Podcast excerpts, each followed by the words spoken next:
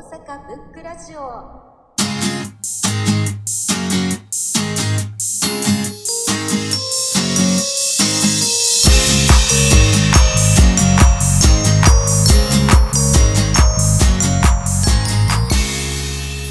この番組は本が好きな人たちが集まり、本から始まる様々な思い、広がりを記録してつないでいく番組です。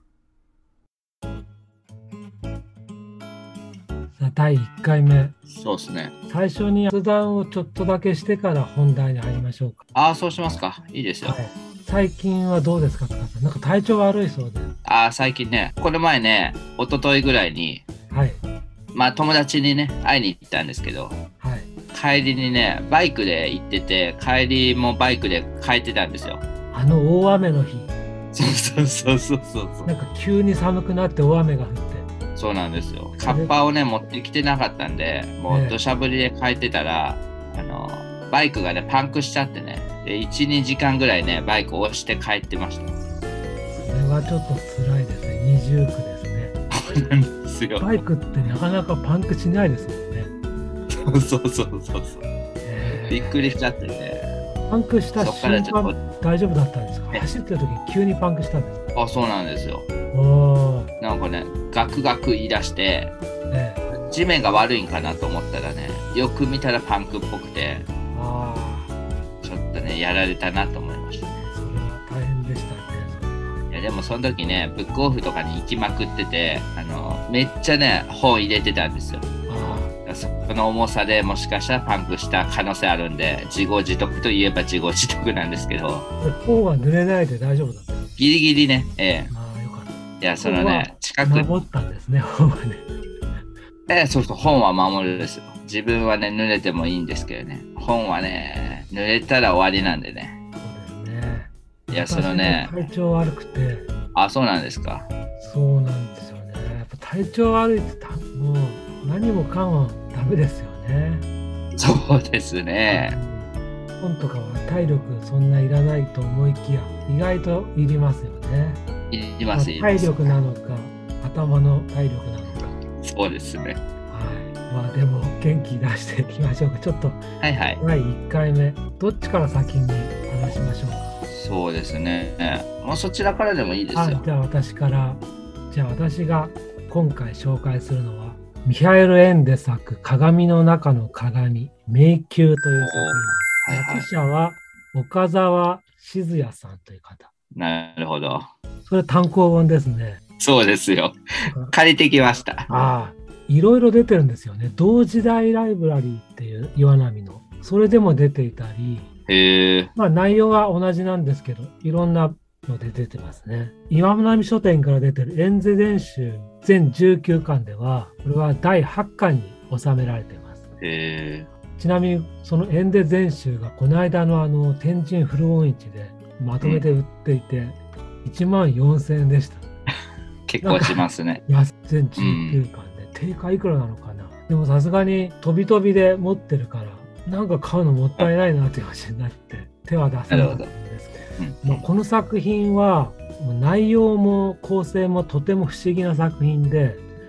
ちょっと魅力をうまく伝えられるか心配なんですけど、まあはい。この説明のしにくさ、まあ言い表せなさが、まあ、この作品の独自性というか魅力とも言える気がします。なのでねまあ、今から本を紹介するこの私の話し方も、まあこの作品に倣ってもうこのメモをもう読み上げるようなランダムな形で取ろうと思います。だからまあ書評というよりも私のこの作品に対する個人的な思いみたいな感じうんうにん。なるかと思います。まあ、1回目だからついでに読書とか本に対する考えもちょくちょく挟もうかなと。なるほど。はい。でそもそも読書って塚さんもこの間 YouTube で感想についてお話しされてましたけどはい。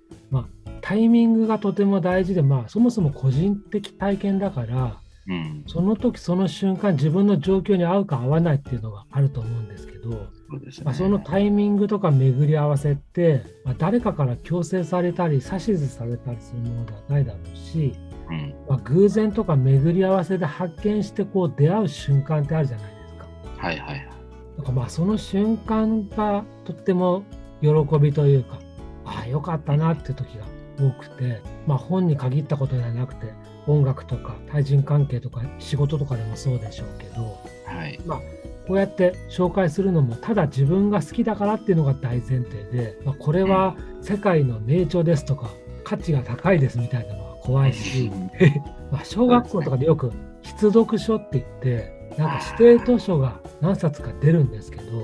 なんかあれが嫌なのはなんか読むことが強制みたいな感じを受けるし、まあ、学校だからどうしても道徳的ななんかバイアスがかかるしそうですね。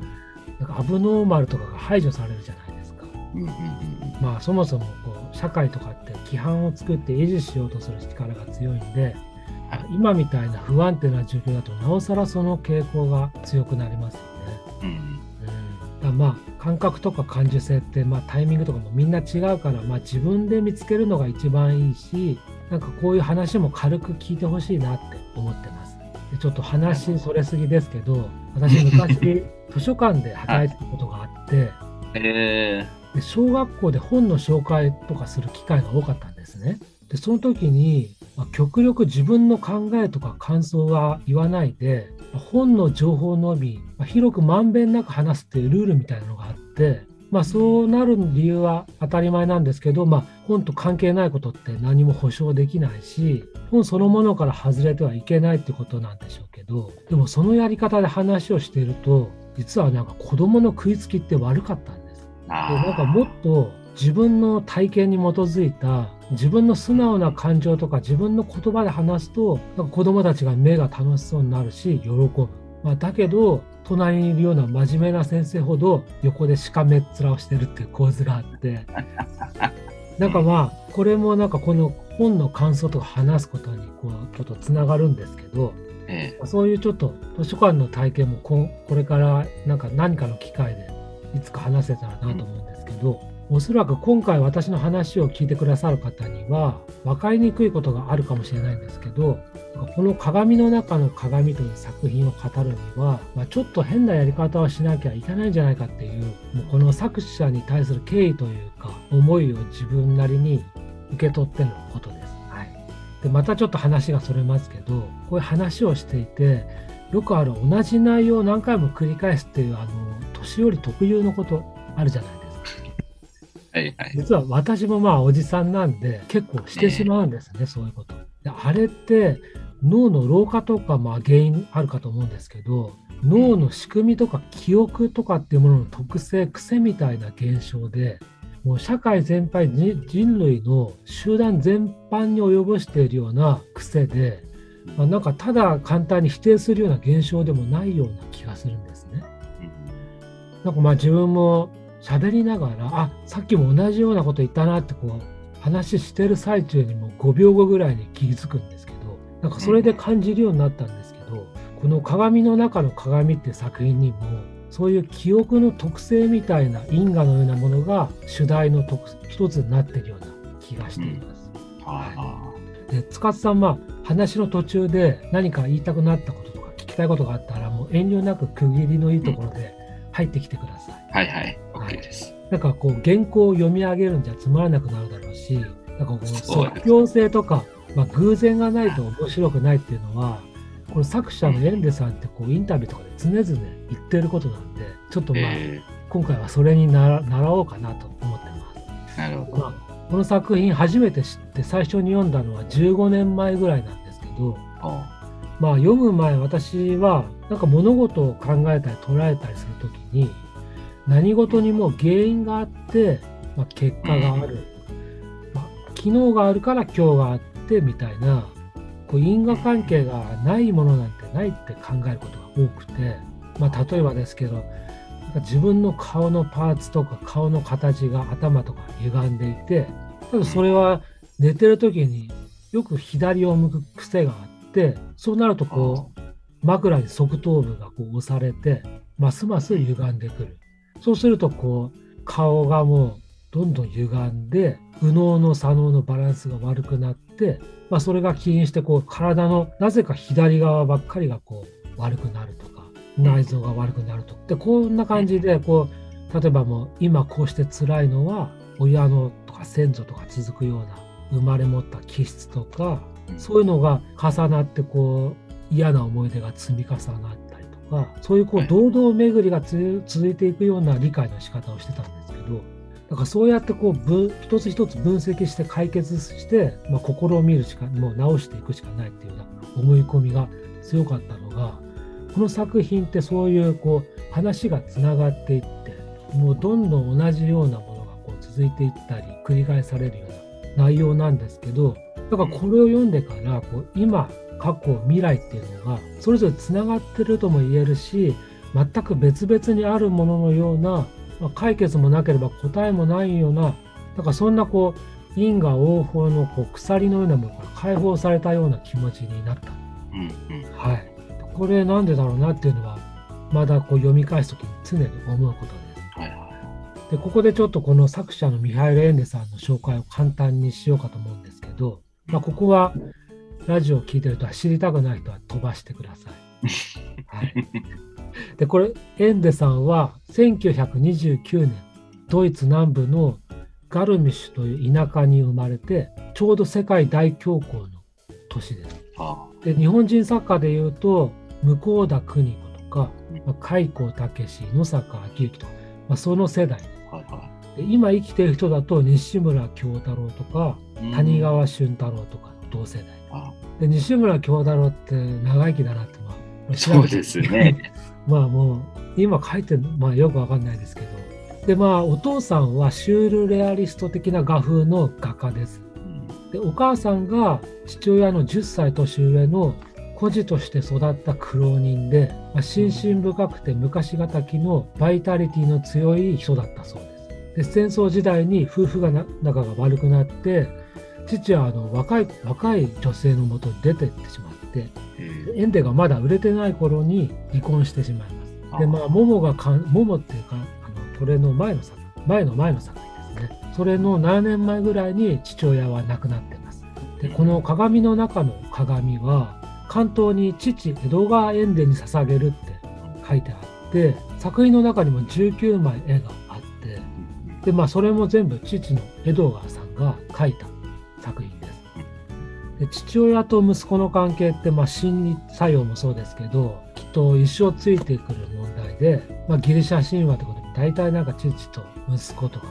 まあ、母もそうですけど問題にされていますよね。これでこの父親と息子のこの作品はエンデがこれ50代に書かれた本ですけどもう父親も亡くなってだいぶ経ってると思うんですけどこの対策を父に捧げているっていうのはだからこの作品読んでいくときにちょっとしたこの引っかかるところであります。なんか改めて理解しようとしたのか、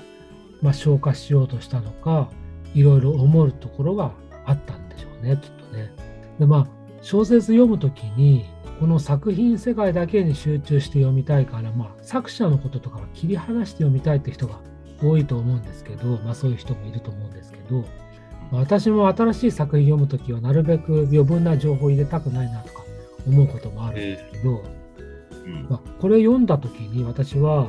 この前の「モモ」とか「果てしない物語」っていうのを読んでいたので、まあ、その2作から得た感動とかを抜きに読むことができなかったし作者自身についても興味がその2作読んで調べた後だったんで、まあ、この作者自身の人生とか物語について何か本を語る時にはちょっと触れないわけにもいかないしまあ、もちろん本に書かれているようなエンデ自身のことも脚色されているでしょうし本人のエッセイとかインタビューも、まあ、不確定なこう時間軸にあるんで鵜呑みに捉えてしまうと変なことになると思うんですけどちょっとエンデのエンダ自身の話も入れていこうと思います。でエンデの大きな作品で言うと「ジム・ボタンと機関車大旅行」っていうのが、まあ、最初の作品でこれが1960年30歳の頃。でその後モモ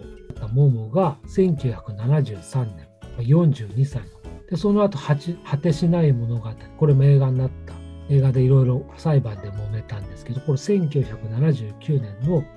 50歳。でその後がこの大きな作品としてこの鏡の中の鏡1984年。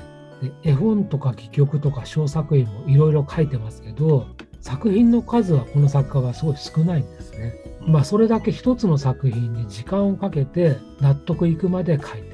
でこの作品も構想から完成するまで8年間かかったってインタビューで言っていてなんかものすごい時間をかけて書いた作品で無意識から話の続きがこうパッと出てくるまでずっと待っていたり作品をもうほったらかしにしてたりなんかこう自分で頭で考えることを拒否したりするような方法をとっていたりなんかいろいろ創作方法がいろいろ興味深いです。でなんかそういうのも縁でのメモ箱っていう単行本が結構晩年になってあるんですけどその作品に結構いろんなそういうことが書いてあるので興味がある方は読むといろいろ面白いと思います。で縁では作品書くっていうことは冒険のようなもので一つの作品を書き終わったらじゃ全く別の自分自身が人間になってると言っていてで現にこの作品もだからそれまで「桃」とか「果てしない物語」はどちらかというと子供向けの児童文学にジャンルに入るような内容だったんですけど本人がまあ次は全く違うような作品が書きたくて強いこう思いがあって大人向けに書いてみたかったらしいです。でどうしてもこの前のこのジムボタンと機関車大旅行もも果てしない物語も結構ものすごくヒットしたんですね。でヒットするともう次から次へとこう同じような作品を書いてほしいっていう要求が強いらしくてもちろんそれは儲かるからでもうそれでもう結構辟易しててもう自分は前の作品と同じような作品は絶対書きたくないっていう気持ちがあってこの作品の数が少ないっていうのももうどんどんどんどん書いてくださいっていう人からなんか遠ざかるようにして書いていったそうです。うん、はい、舞台設定があって登場人物がいて心理描写があって物語で進んでいくようなそういうのを一切排除して新しい方法に挑戦している感じです。果てしない物語は割と桃に近いですね。ただ桃なんか桃の成功でかなりなんかこう追い詰められたらしくて、え。ー、まあ内容なんとなくこう似てるし世界観も似てるんですけどだいぶなんかこう本人としてはモモの成功によってなんかもううつ状態になったらしい。でまあさっきも話したんですけど感覚とか個別に違って、まあ、固有のものだしタイミングがとても大事だから、まあ、他人から強制されたりするのってすごく嫌な気持ちになると思うんですけど例えばなんかこう映画とか誰かと一緒に見に行って後にこう感想を話し合ったりするとなんか大抵なんかその人と断絶を感じたりしたりあとなんか絵の展覧会とかでこうしきりに解説を垂れてる人とかいるじゃないですか。なんかああいうのもこうなんか嫌だなって感じると思うんですけどなんかその一方でなんか思いを同じく共有したいという欲求も否定できないしなんかそれぞれ違うからこそ同化したいっていうようななんか相反する強い欲求っていうのがあると思うんですけど宗教の信仰とかもそういう作用があると思うんですけどなんかこの作品になんかそういうようなものを読んでると感じてでエンデさんは少年時代にヒットラー・ユーゲントっていうなんかこうナチスの少年隊みたいなのに入れられていてでそういう狂気の時代で子供時代を過ごして人間とか社会の様子をこう実体験として体験してるからこそこの作品にもなんかこう人々の狂気とかこう惑わされ続けているような逃れられないような因果みたいなのがよく描かれています。で私は本を読んでいて読み終わるのが怖いって読みながら思うことがよくあってで同じ本を何回も繰り返し読みたいっていう欲欲求が、ま、あって読んでいてその読んでる時はその本の書き出す世界に夢中になって入っていたのに読み終わったら急に気持ちが冷めてしまうこともあるんです。でこの鏡の中の鏡って読み終わっても終わらなくてこうループしているようななんかこうまあ台にあるようにこれ迷宮なんですよね。でまあそれが私のこの作品に一番こう何回もなぜか読んでるのかってとこに終わらないっていうところあります。うん、でこの内容はこう30編の短編が、まあ、それぞれこう鏡の中から鏡を映すようにあの単行本の最初の絵みたいに話がこうどんどんつながっているようだけどそれぞれ別個にこう話は独立しているようでもあってこう順番もこう1章から1話から順々に読まなくても飛び飛びだったり、まあ、行ったり来たりこうパッとこう偶然開いた章からでも読める。なんか私も2回目以降はタロットカードをこうめくるような感じでパッとこう開いた偶然開いた章を読んでまたパッと開いた章を読んでなんか思い返したりとかそんな読み方をしてます。でこう何回読んでも頭に頭でこう理解できない部分も多くてこう読者にこう判断を委ねられているようななんかこう読み返してみてあこういうことかって新しい発見もあるしまた時間を置いて読んでみたらその都度違う景色が広がるような気持ちになります。でそのわからなさは、まあ、内容とか言葉が難解とかっていう意味ではなくてなんかこの作品の構造もそうですけど大枠として、まあ、これは私の試験ですけど迷宮っていう題からしてもなんかこう不可解さを書き出そうっていう意図があって、まあ、作者もわからないようなことをわからないまま答えを求めようとせずに書いてるような気がします。うんまあ、ラジオを聴いてる方には一体どんな内容なんだろうって、まあ、興味が湧いてきたのかそれとももうどうでもよくなってきてるかもしれないですけど、まあ、具体的に章の中からいくつか紹介していこうと思います。うんはい、第4話の「駅カテドラルは灰青色の岩石からなる」っていう話があります。でこの話はこうモモを読んだ方にはモモと似たような世界観空気があるようなそういう感じを受けると思うんですけどこの話の中で群衆の中で混乱迷って混乱してそこにこう群衆の中に飲み込まれていくような様子が描かれていて実にこうハラハラするんですけどあのよく手塚治虫とかがこう漫画の見開きで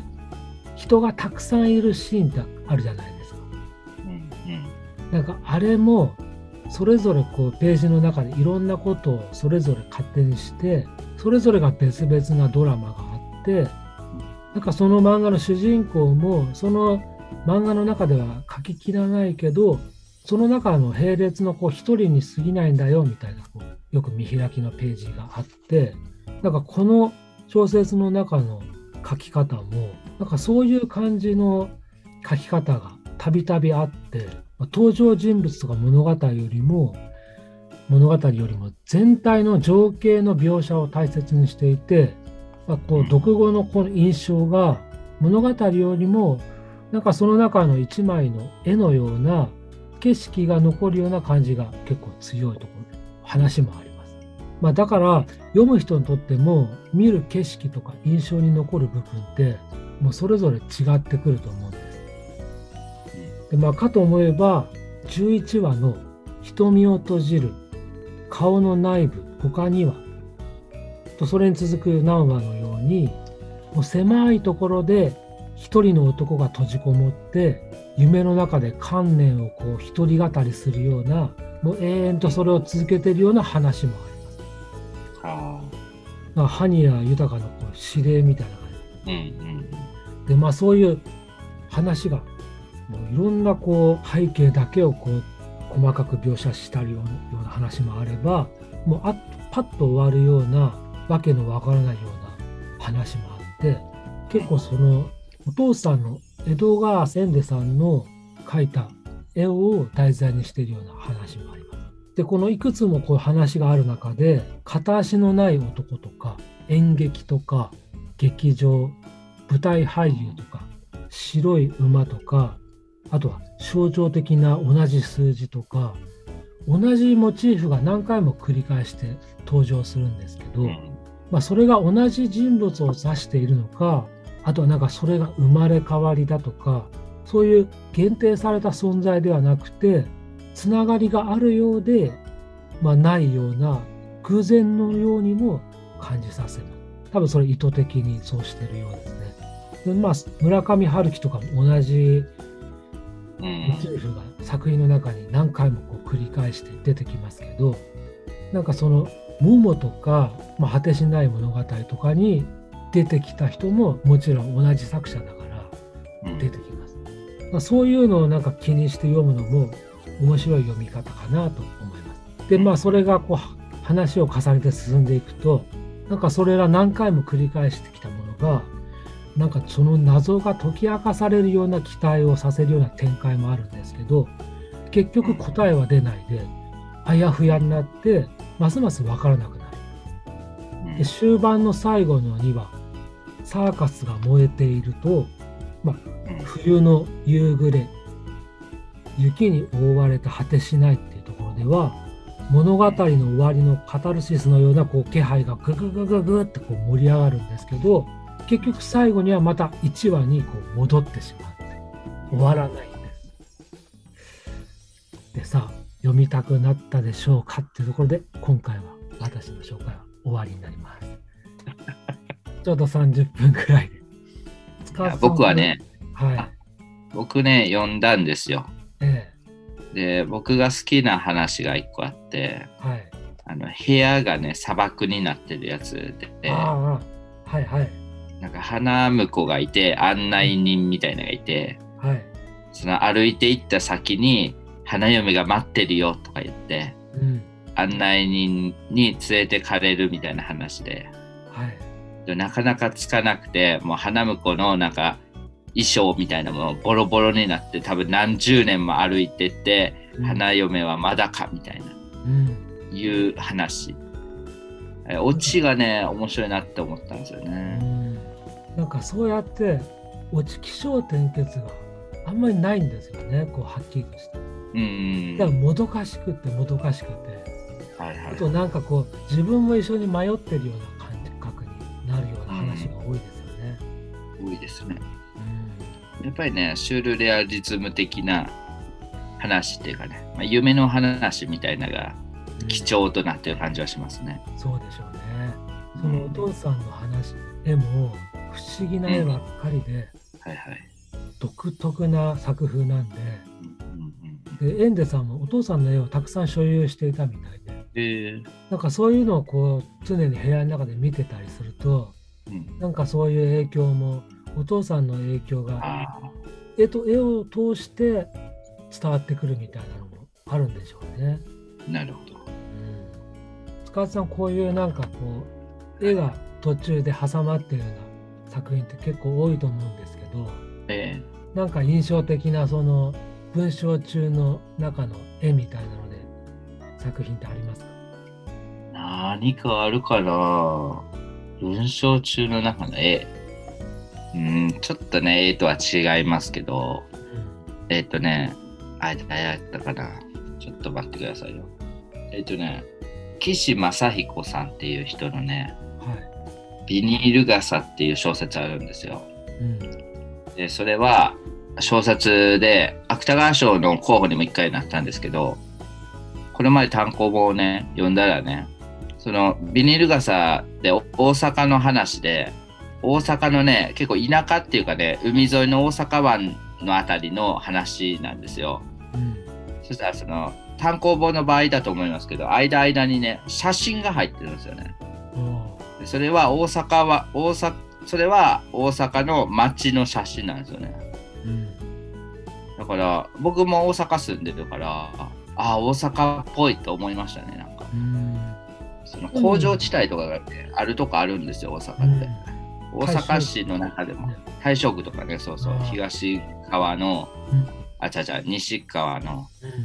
うん。大阪のところをずっと写真撮ってるんですよね。そ者れは良かった。多分ね、作者じゃないと思いますね。あただ作者も大阪の住んでるのかな？なんあか。う、んずっと大阪系の話書いてるっぽいんで、うん関連はあるとは思いますけどね。なんかこういう短編が集まって一冊みたいな本って結構いろいろあると思うんですけどうんうん。なんかそういう書き方で書かれた本で印象的なのってありますか？そうですね。